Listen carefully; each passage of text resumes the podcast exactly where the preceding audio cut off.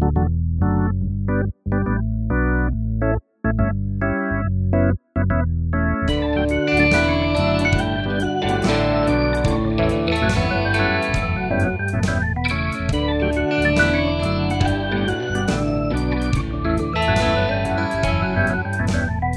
Hello, I'm Sam Clements, and welcome to the 90 Minutes or Less Film Fest. This is a podcast that celebrates films with a 90 minutes or less runtime and is entirely curated by guests on this podcast.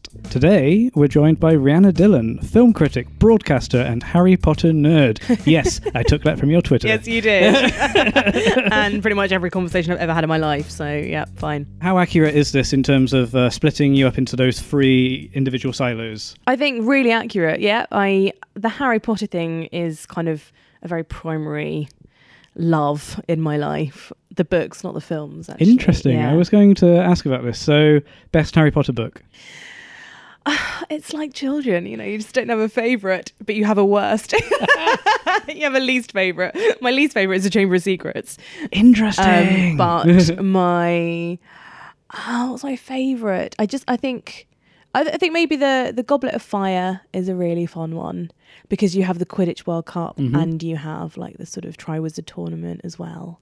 So there's a lot going on there. you were doing radio work when you were still a student. Yes, yeah. So Radio One were looking for a new film critic. I was still at uni, and I think they wanted someone who wasn't so much like a Kermode type. They wanted someone who sounded young and fresh. And I was 22 and didn't know a huge amount about films, even though I was studying it. But they asked what our favourite films were, and mine was Shaun of the Dead. And I think from then that was Got the know, job. Right answer. I was on to a winning streak with that. So yeah, yes, it was uh, it was great. For, me. it was such a brilliant, you know, right place, right time, lucky thing. So yeah, I joined Radio One then, and then have was there for five years, and then went freelance about three years ago. Nice. And people can still hear your voice on Radio 6. Yes, Six Music That's cool. is Still in the beeb. Yeah. Oh god, never getting away from the BBC. you can't. From that, I guess, like going back to when you just started, what was the biggest thing you learnt when you were being a, a critic on the radio? It's quite a specific medium to, to cover film. I think. So what I learned, I had we, we weirdly sort of had to audition a little bit without realizing what we were auditioning for. For this process of me getting the job, James King, who was my predecessor at Radio One, hmm. was pretending to be a radio DJ, and I was pretending to be the film critic. And I had all of my notes there, and was just like, you know, ready to go through it all. And and it, it really it completely messed me up actually having all of these notes and trying to stick to this structure because you know if people are throwing questions at you that they mm. don't have exactly what you've got written down. So i think my advice would be go with the flow. It's it's you have to that's a horrible thing to say it's really like alan partridge but it's sort of like you know don't don't feel like you have to stick to exactly what you've just listen to what the other person's saying on radio because you do have the freedom to make faces. It's like no no one else can really see you so you can ha- take a minute a second to like breathe and respond naturally as opposed to trying to squeeze in what you wanted to say to fit what their question was i suppose But it's all live. Isn't that It is, scary? but I, that was that was all I knew. like that was I just went onto live radio. That was the first time I'd ever done radio. It was my first ever broadcast at Radio One, and I loved it. I really thrived on like, like you know the adrenaline kind of got me through. And I find pre-recorded stuff like this actually much harder because you can stop and correct yourselves. Whereas if you just have to plow on through, I think that makes for more interesting, spontaneous stuff. That's true. That's true. And I guess it's like, you know, when it's done, it's done. Then Yeah. You don't have to edit, do another take or No, anything. You might like kick yourself, and is the, the you have those moments where I like will will still wake up in a cold sweat in the middle of the night, going, "Oh my god, that thing that I said on Greg James's show like five years ago, I can't believe I said that." Like that still happens every so often, but overall, it is a it's so fun being on live radio. I really enjoy it. Now, we have had, I guess, your protege, Ali Plumb, Yes. on this show. He chose the naked gun. Mhm. Have you been following Ali on, on Radio 1? Yeah, I still listen, still listen to Ali, and always we always bump into each other at um, junkets, and um, always have like a little moan to each other in the uh, in the little hotel room over a copper. Yeah, there there is a very short history of film critics at Radio One. There was Mark Kermode, James King, me, and Ali, Nice. and that's it. you should have a reunion. well, yeah, we did have a mini one when our producer left, and that was really lovely. That was like the first time we'd all been in a room together. You watch a lot of films for work. hmm Do you also watch films outside of work? Is film sort of a, a hobby in your spare time? Yeah, yeah, it always was. I mean, I yeah, from being at college, that's when I first got to do film studies, and I just found it so exciting and opening this whole new world. That you know, I'd always watched films, but to sort of start to analyze them and looking look at them with a bit more of a critical eye, I suppose, was I've found really fun. Of course, I watch loads of films outside of work as well, and I've, it's only recently that I've sort of learned not to analyze every scene in the same way that I did when I first started working as a critic. That yeah, now I can just enjoy it and not think. Oh, what would I ask about this, or what would I say to the audience about that? You know, like yeah, it's a it's a it's a weird thing that you have to control. It's nice when you can turn your brain off a little bit more and, and really melt into the film. Yes. And it's it's pure entertainment. it's easier with old films that I perhaps saw as a kid or as a teenager before I started work. I really like enjoying films even if they're crap. yep. Um, and but I find that much easier to do with films from my childhood than I do with new films. I'm, I think I'm much less forgiving on new films coming up than because of the nostalgia. Absolutely. You got some ownership over them. You're like, well, it's crap, but it's my crap. Exactly. yes. And this meant so much to me at this time in my life. So yeah. We gave you some homework for this podcast, uh, choosing a film under 90 minutes long Yes. that you would like to present at a fictional film festival. Mm. Very specific homework. How did you tackle this task? I've honestly, I was a bit stumped. I had no idea where to start. And it was one of those nice, fortuitous moments where I bumped into a guy that I'd met at the BFI working on, he was a, a script writer. He'd been on one of my panels. And I was telling him that, you know, I think I'd maybe just got your message. And so I was like, oh, I've just been asked to do this. Any ideas? And he just went, how about searching for Sugar Man? And I was like, that's a great shout because I haven't seen that since it came out seven years ago. And I loved it when it came out. I remember reviewing it and being so enthralled by it. And also, I think I was doing a documentary for Radio One about Oscars, and we went to meet the producer of Searching for Sugar Man, and I held his Oscar Oh, wow. that he won for that film. So yeah, so I thought that was a really good shout. Uh, so it was literally just one of those, the very first film that someone mentioned. I was like, actually, this is a perfect fit.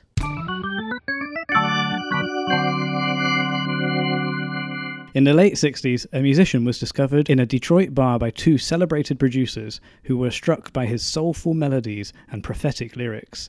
They recorded an album that they believed was going to secure his reputation as one of the greatest recording artists of his generation. Despite overwhelming critical acclaim, the album bombed and the singer disappeared into obscurity amid rumours of a gruesome onstage suicide. But a bootleg recording found its way into apartheid South Africa, and over the next two decades, it became a phenomenon. Searching for Sugar Man follows two South African fans who set out to find out what really happened to their hero. Their investigation led them to a story more extraordinary than any existing myths about the artist known as Rodriguez. This is a film about hope, inspiration, and the resonating power of music. It's full on, isn't it? That was a that was a big that was a big big synopsis for a a eighty six minute long film. uh, do you think that blurb does this film justice? I think they almost go into a bit too much detail there. I think so much of the magic of the film is the mythology around it, and Mm, I don't know. I, I what I loved about it was knowing nothing mm. going into it. Sugarman as a film feels sort of like quite a modest endeavor, and, and it's also full of love. Like it follows these two fans and That's exactly um, these these these people who have followed this obscure recording artist Mm. uh, over the years, you know, and, and and I think that's that's what really shines through. That's why this story is so good. Also, like it's such a moment in time. As the blurb says, it starts in the 60s, and people didn't know who this guy was when these records came to South Africa. Uh, nowadays, you'd just Google it, Yeah. or you'd find out. Yeah. So it, it only really could have happened at the time it actually happened, Yeah. and I really liked that. It's a good capsule for that era. what I hadn't really thought about until I saw it again was the fact that it's it is told in sort of three different time periods. Um, we speak to the producers who discovered him initially, and that was in the 60s and 70s, people who were working with him and who heard him. And then we jump forward to the 90s, where we speak to the men who were actively involved in then trying to find out about what happened to him after we moved to Cape Town and find out that he was huge on the South African scene. And then we're telling that story in 20 we they're telling this story in 2012 yeah so just having these sort of these three different periods is it's a bit of a mind f- initially. Mm. Because yeah you're right initially i was, was like so why didn't they why couldn't they find this so quickly or why was it If such he's a so long good, hard- why yeah they know? exactly the editing in this film is, is really good. I think the story structure, I mean, they must have filmed hours and hours of footage, as documentaries always do. But the decision to withhold certain information from the audience, which sometimes I get annoyed at, like that's only a twist because you didn't tell me earlier. Mm-hmm. Yeah. There was no careful plotting or anything. But I think in this, it sort of earns it because you have to establish what it was like in the 60s, what conditions Rodriguez recorded that album Mm. under, and also how these fans in South Africa found it, and and you know why they love it, and all that sort of stuff. So I think you need to build him up a certain to a certain level before finally revealing him. I think he come R- Rodriguez, the person, comes into this in maybe like forty minutes yeah in. it is it's almost exactly halfway through which is like an incredible like I think that takes quite a lot of guts for the Mhm. filmmaker to like just gonna keep holding just saying back. he's dead, he's dead, he's dead. We all know how he died in Mm. one horrific manner or another, and then suddenly that reveal of they do it in a quite a low key way, almost Mm. just like you know one of the guys just saying. So I was talking to this guy, I was asking him all about Rodriguez. It was so exciting that he actually knew who he was, and then I asked him how he died, and he just said he's not dead. yeah. And that was it. One of the songs that he had on his album, it was called uh, "The Sugar Man." Was it Sugar Man? Is that the name of the song? Um, I knew that guy, the Sugar Man, and his name was uh, Volkswagen Char- Volkswagen Frank. And he lived right around the corner and used to go over to Volkswagen Frank's. You could go in and get a little sugar, if you know what I mean. Sugar man, won't you hurry? Cause I'm tired of these scenes. This is a stranger than fiction sort Mm-hmm. of true story, and they don't come across come along very often. No, But it's handled very well. I also get the impression that they were making this film for a heck of a long time. yeah, I yeah. What what the what you were saying about how did they not you know why wasn't he more popular is sort of like the question that just keeps coming up more and more because everyone who speaks about Rodriguez's music says he was better than Bob Dylan. He hmm. was up there with like the greats of the time the guy who was a Motown like the head of Motown hmm. management was like he's in my top 5 of all time and I was like was he like Yeah. I feel like you're just saying that for the for the Why wasn't he in a list documentary. at some point before this? Yeah. Why wasn't he on a Talking Heads program on like BBC Four? It was just really weird that they were all sort of like suddenly it just felt like they were all suddenly trying to reclaim him now that there Hmm. was this documentary that was interested in him especially with the motown management guy i think they make quite a he ties himself in a bit of a knot and he gets really defensive when they sort of ask where have all the royalties Hmm. from sugarman's album where have they gone and he gets really angry and defensive at that moment which is so telling and they don't push him enough on it but perhaps that wasn't the direction they necessarily wanted to go down I think it's because he's he he doesn't react very well to that question. So I think the filmmakers are sort of like, how how far do we push him? Yeah. Want to carry this interview on? yeah we follow these these two fans. Initially, one fan who owns a record store, and then another fan who's more of a journalist. And I love their their, their processes behind this. I I sort of lost track of when they were actually doing this. I assume it's in like the nineties. Yeah. When they first go on this, they start this journey. The film was made in 2012. Yeah. Um, when they like, you know, they're going through the labels on the back of the record, Mm-hmm. and they're sort of trying to find out where these companies are, and, and some of them don't exist, Mm-hmm. and and that kind of thing. And and also some of the credits on the songs are sort of inaccurate. Yeah. Uh, and there's there's like a lot of work has really gone into Mm-hmm. they they're very forensic, aren't they, in their approach to it? And even like going, you know, we kind of see them going to the archives, and we hear about how the what I really like hearing about the history of South Africa mm. in terms of how they approached this kind of music and how there was and how there was censorship. Mm. And that did you not? I loved how vi- how they made that so visual in terms of they literally on a vinyl crossed out a Yeah, song. They yeah. scribbled. They did it with like a sharp tool on a vinyl. So if one of the songs was too provocative or was sort of too anti-establishment, they literally scratched it out so it couldn't be played on the radio. And I just thought that was a, a- an amazing detail that I would never have thought of. You sort of think banning I don't, you, you know, you think of book burning and things like that. But in terms of this, I just thought it was like a, such an unusual method. And I think they did a really great job of showing us that and then the impact of that and how ter- I mean, yeah, this was not that long ago. And the impact of what that was like for the people listening and trying to make sense of this guy that they were like hero worshipping and he was being banned.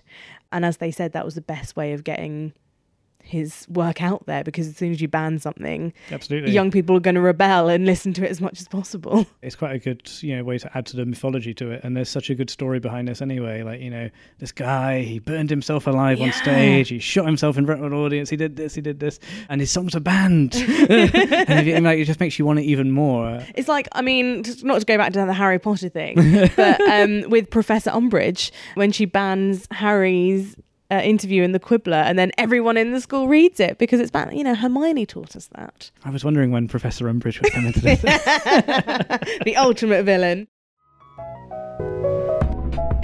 Hey, I'm Kobe, And I'm Helen. and we are from Flix Watcher Podcast, another podcast in the Stripped Media family. We're a movie podcast that reviews films on Netflix. So if you've ever struggled to find a film on Netflix, then we're the podcast just for you. Each episode, we have guests from other podcasts, big and small, who choose the films and we rate them with our unique scoring system. So if you want to listen to Flix Watcher Podcast, just type in Flix Watcher, that's F L I X Watcher, into the very app that you're listening to this podcast on. Visit www.stripped.media to find more about our podcast and 90 Minutes or Less Film Fest.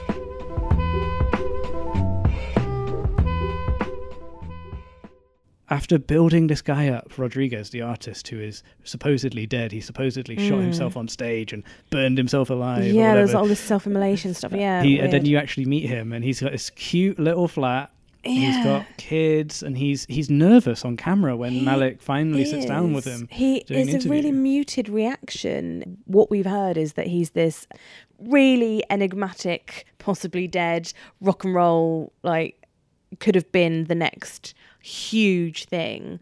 So we're expecting a real presence at this point. And yeah, you're right. He almost like shuffles in and just we see him like sipping water, which I thought, you know, made him look quite vulnerable mm. somehow.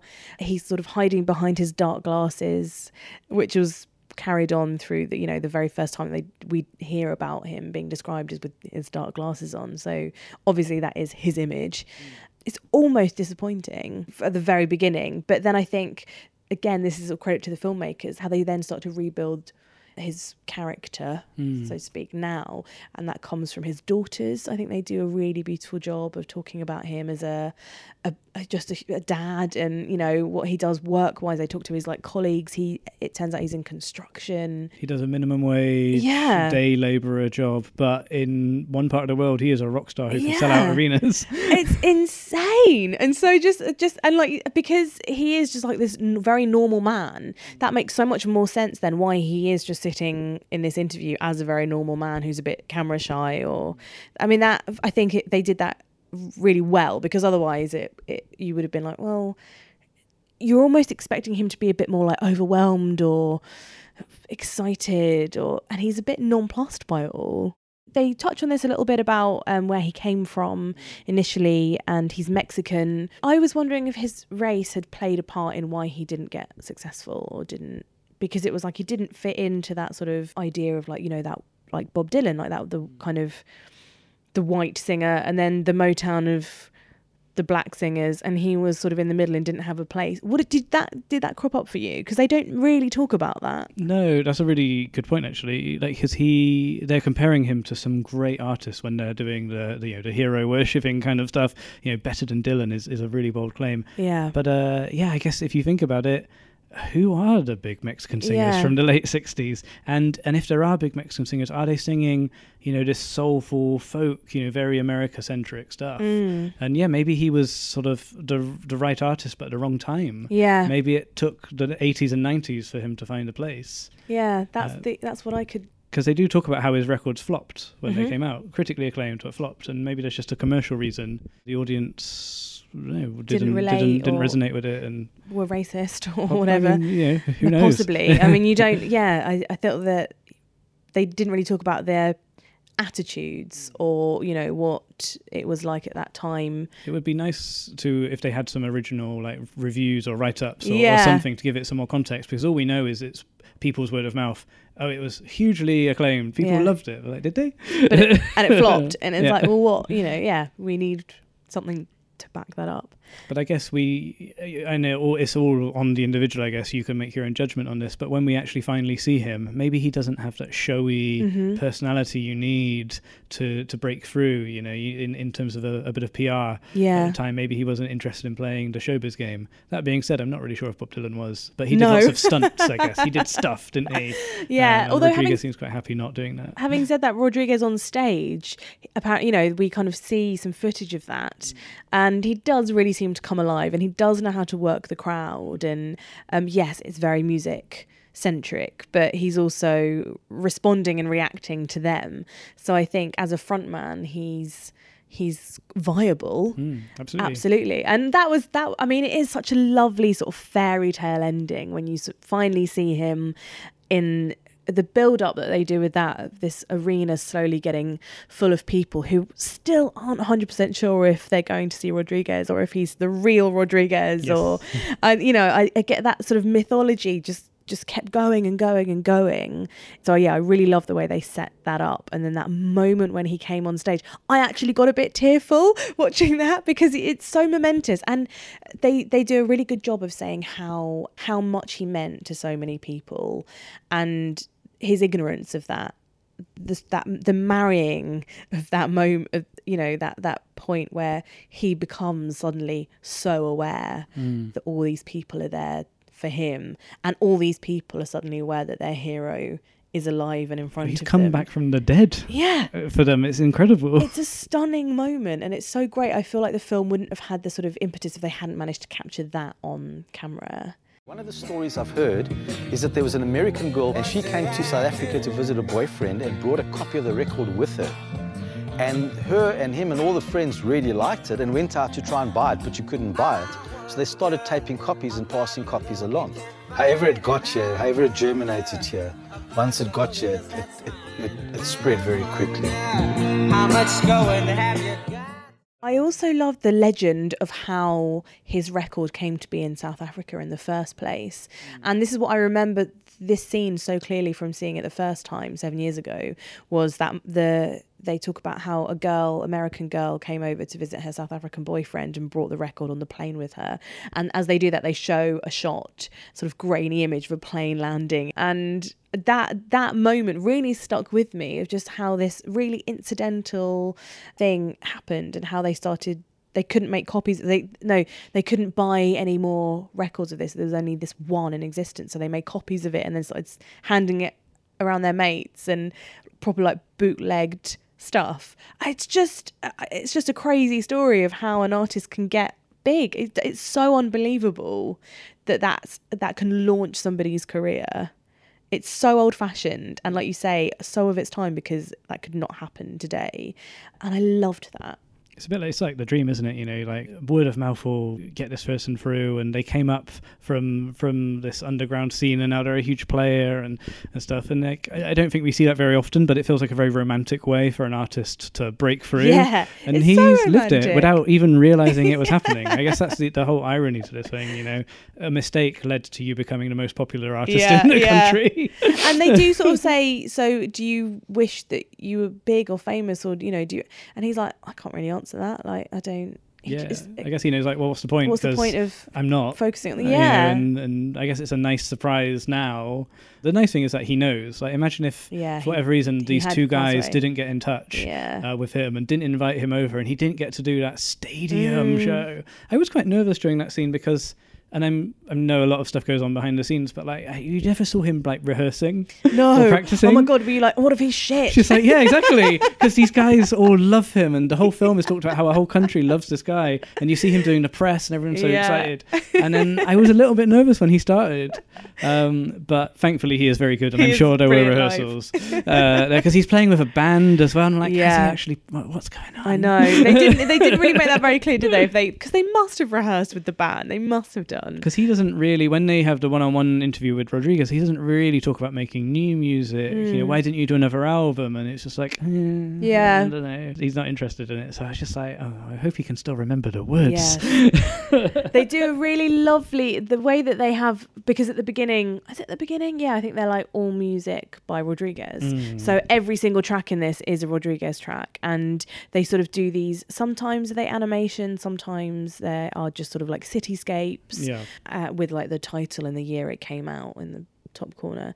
And that it's just it's so simple and so effective. And they also have this uh, animation of rodriguez trudging through the streets of detroit like against like really bitter cold like pulling up his collar. And that's right at the beginning of the film again before we know anything about him. And then they have the, live action version of the real Rodriguez trudging through the snow in this like really melancholic way of just this man who's gone through a lot of hard labor and has had quite a difficult life, I think, but not unhappy, but quite a tough one, I think. That's the sort of impression you're getting. And I just, yeah, so I, I liked how they sort of played with the form of that and sort of emphasized his journey, his literal path that he's treading.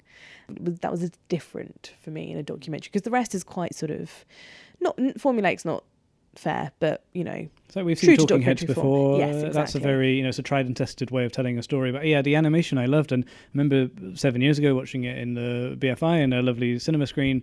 I didn't expect to see lovely hand drawn animation, No. and it looked so good. And when you're using a recording artist's songs like this film does, that adds an extra production level to the Yeah. movie. So it's like really cool music which I'd never heard before, but like I was I was really into it. Mm-hmm. but you feel like you it. know, yeah, you sort of feel like you know it. because it's sort of it sounds a bit like a lot of other stuff which Yeah. Mm-hmm. I really like, and it probably inspired some of it. You know, so like hearing that with the visuals and and I also like how actually through the whole film, through these eighty six minutes, it educates you about Rodriguez's sound, his Yeah. Mm-hmm. music. So when you finally see him and you hear him play, you can.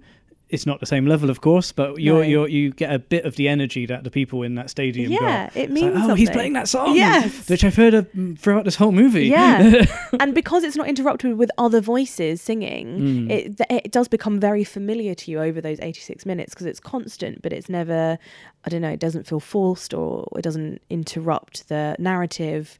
It just feels like a very natural part of it because we're talking about his work and here's a bit of his work and Mm. yeah. And I, me- I, you know, at the time I immediately came out and downloaded it, and it was so gorgeous to listen to and immerse yourself in. I've sort of really liked that actually. Like when you when the film finishes, you know, we they scratch the surface of it and they play a few of his songs, but there's a whole wealth of, of songs for you to go and, and, and find and discover and enjoy. Yeah. So I, I went to the screening at the BFI where they had the producers there and, and the director, and then the special guest was Rodriguez.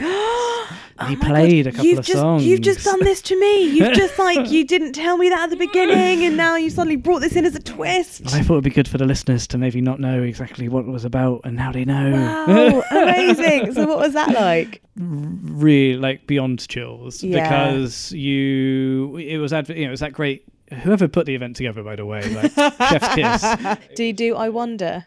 he did that yes Oh, love it was like the, the big the big songs from the film Yeah. it wasn't an extended set or anything but it was uh it was just such a good touch did you review this film on radio one Yeah, I did.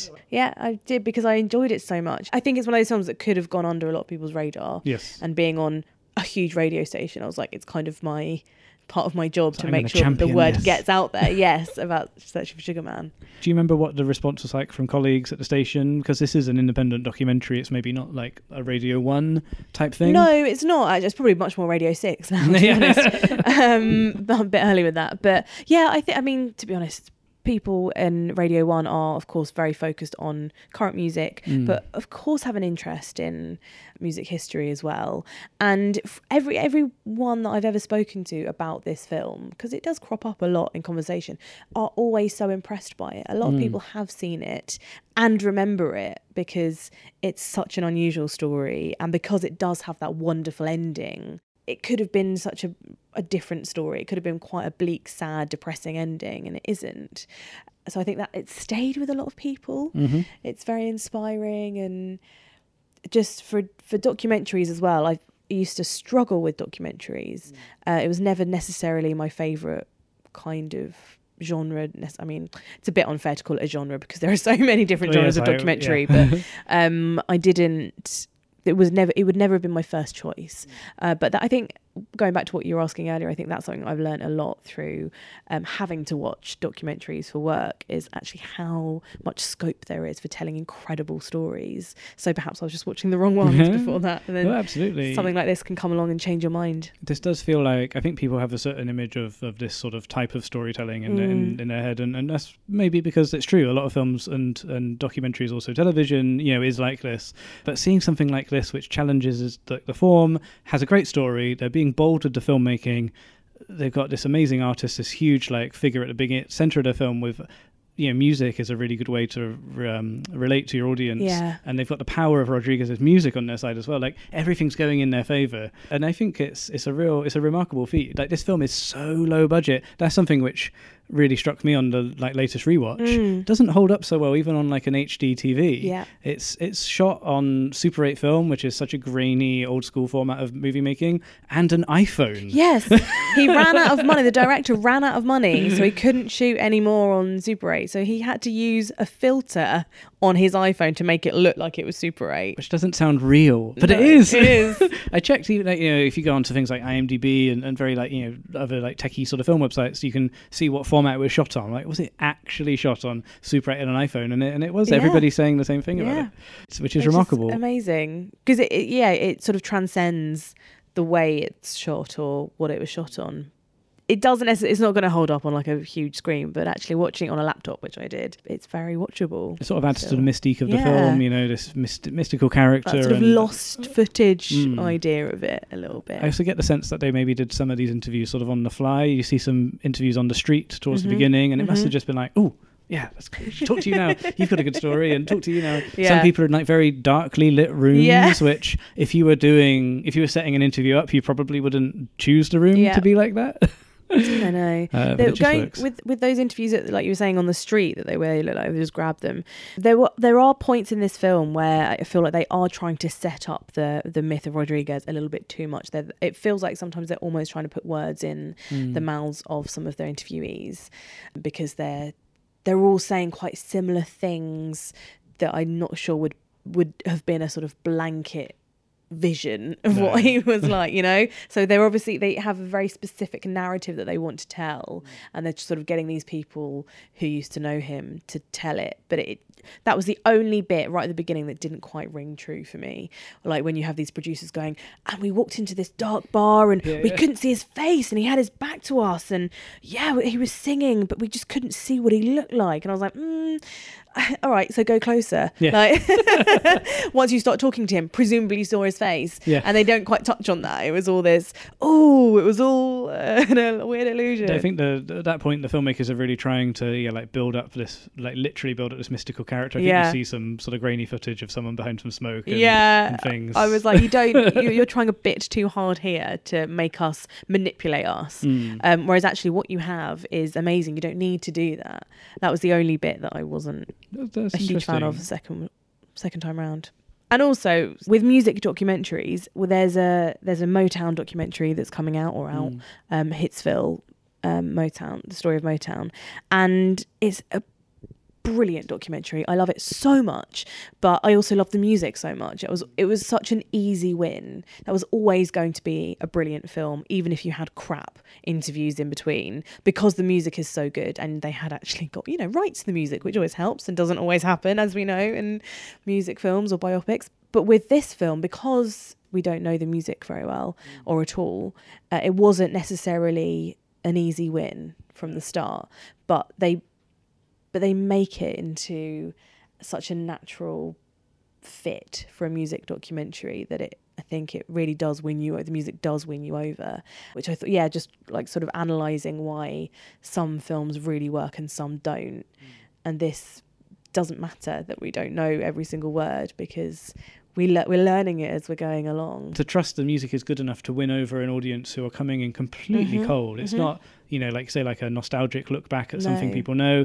It's actually introducing people to some an artist they never heard of. Yeah. Which I, I thought was was great and to do that, you know, trust the music enough to be able to present the film on Super 8 and iPhone footage and still win people over. Mm-hmm. Yeah. Uh, and it didn't, you know, just win us over because clearly we're both fans. Yeah. Uh, of this it won a BAFTA, won an Oscar. Yes. Like this film I held the Oscar. you heard, and you heard the Oscar.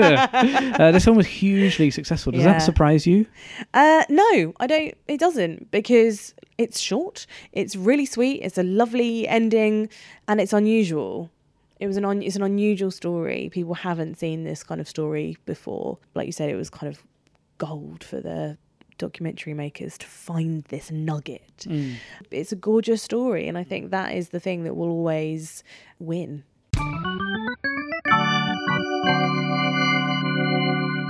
Searching for Sugar Man is in the festival. Yay! I've convinced you. That locked in. We've booked the movie. Great. It's going to arrive on an iPhone or something. By the sounds of things, uh, we're going to play it on a big screen to a packed house. Mm-hmm. Now, as part of the role you've agreed to do for this festival, Mm-hmm. no, you don't have to just choose a film. You need to entertain the audience. We want to make sure people get bang for their buck with this screening. So, what would you like to do around the screening, before, Oh, wow. afterwards, to maybe eventize Searching for Sugar Man at the 90 Min Film Fest? This is really difficult with this film. I feel like, um, although you've you have obviously given me a great idea, we're going to wheel out Rodriguez himself. I think a sing along would be so nice. Oh, So wow. like having the lyrics, some of his biggest songs on the screen behind Rodriguez at the end of the film would be amazing. So the audience can join in a little bit if they fancy it. Which I'm sure they would because I will have plied them with alcohol beforehand because that is the best way to get the audience. So, you're thinking like mass raring to go. karaoke Yeah, kind of vibes exactly. here. hundred percent, and then maybe just like a solo spotlight on Rodriguez for one nice. For song. a ballad. Yes, exactly.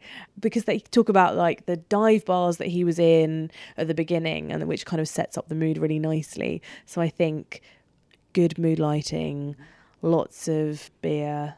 Few little Detroit snacks. A bit of smoke. yeah, smoke exactly. So just, but I think it needs to be kept simple because this isn't an ostentatious film. So I don't want to go too over the top with it. I think the film needs to do the talking. Okay. Um, but I think yeah, having the, that music treat. So you're going to get the audience to come in and they start to adjust the mood because they realise they're maybe in more of a low key venue. Yeah, little yeah lights table. You know, uh, the Soho House has got like little uh, lamps for each chair. Okay. yeah, low yeah. lighting. Okay, you're thinking of. I love uh, low yeah, lighting. The, the, the, eve- that evening mood.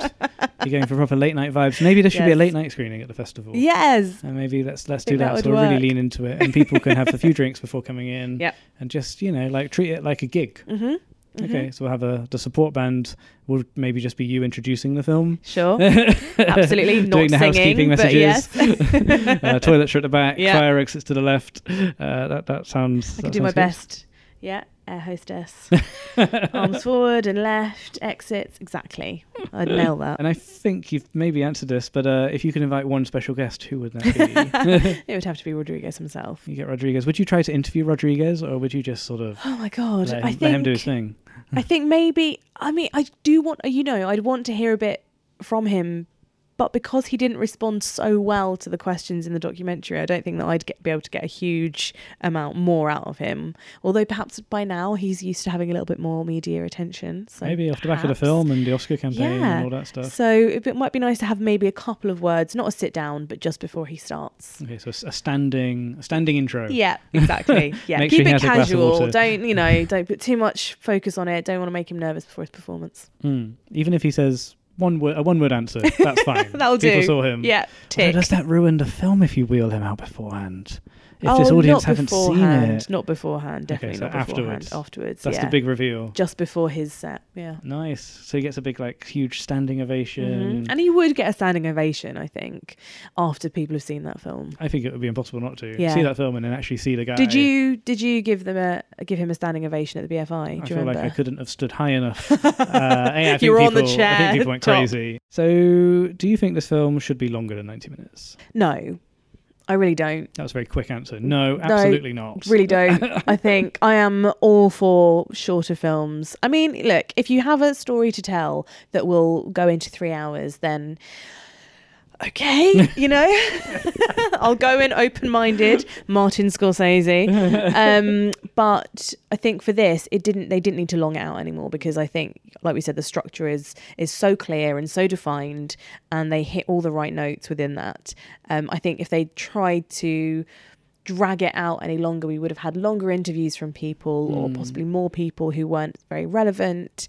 I think they got all the salient points in there, and also with a with a twist, you don't want to keep outstaying your welcome, I suppose. And you know, one twist is enough. We don't want to M Night Shyamalan this thing. We don't need to keep having the twist. Wouldn't really work for this, would it? what I like about the runtime in this is it feels like you've gone on such a big journey. Yeah. And it's really emotional. It connects with the audience. It feels like a really significant amount of time. And I, I just lost track of time when I was watching it. I when it got to the end, I was a bit like, oh, yeah. Really? yeah, I know. The third act is kind of like run at you, doesn't Mm. it? And you want to stay in that happy place for a Yes. bit longer because you've spent quite a lot of time believing that he he's dead, and quite you know that quite sad thing of this man who perhaps never fulfilled his potential. That's quite a sad place to live in. Mm. And then when you have this euphoric moment at the end, you want to stay in that euphoria for a little bit longer.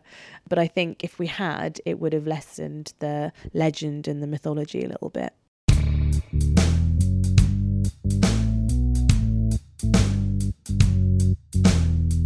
Thank you so much for contributing to the all. festival, Thank Rhianna. It's going to be uh, a hell of a lot of fun. So, Rhianna, where can people find more of your work and follow you online? Uh, you can hear me on Six Music on uh, Lauren Laverne's show every Monday from about nine thirty, um, where I kind of d- give my recommendations of the week for film, TV, and streaming, and I present um, TV and film interviews for Build. So you can go to Build's Twitter and Facebook to look at those interviews, which are always quite fun. But yeah, catch just around. You're around. I'm around. I'm on Twitter. Oh God, what's my Twitter? I think it's just Rhianna Dillon. Thank you so much for joining us. Yeah, it's going to be it's to be a lot of fun. Look, I'll see you at the cinema. Yeah, I'll see you there for a change. Thank you for listening, and please do subscribe on Apple Podcasts and leave us a review. As a new independent podcast, it really helps. We're also available on Spotify and all good podcatchers. You can also stream the show on 90minfilmfest.com. That's 90minfilmfest.com. You can contact us there or on Twitter and Instagram at 90minfilmfest. The show is edited by Louise Owen, with sound mixing and additional editing by Luke Smith. Our music is by Martin Ostwick, and our artwork is by Sam Gilby. We'll be back in a couple of weeks.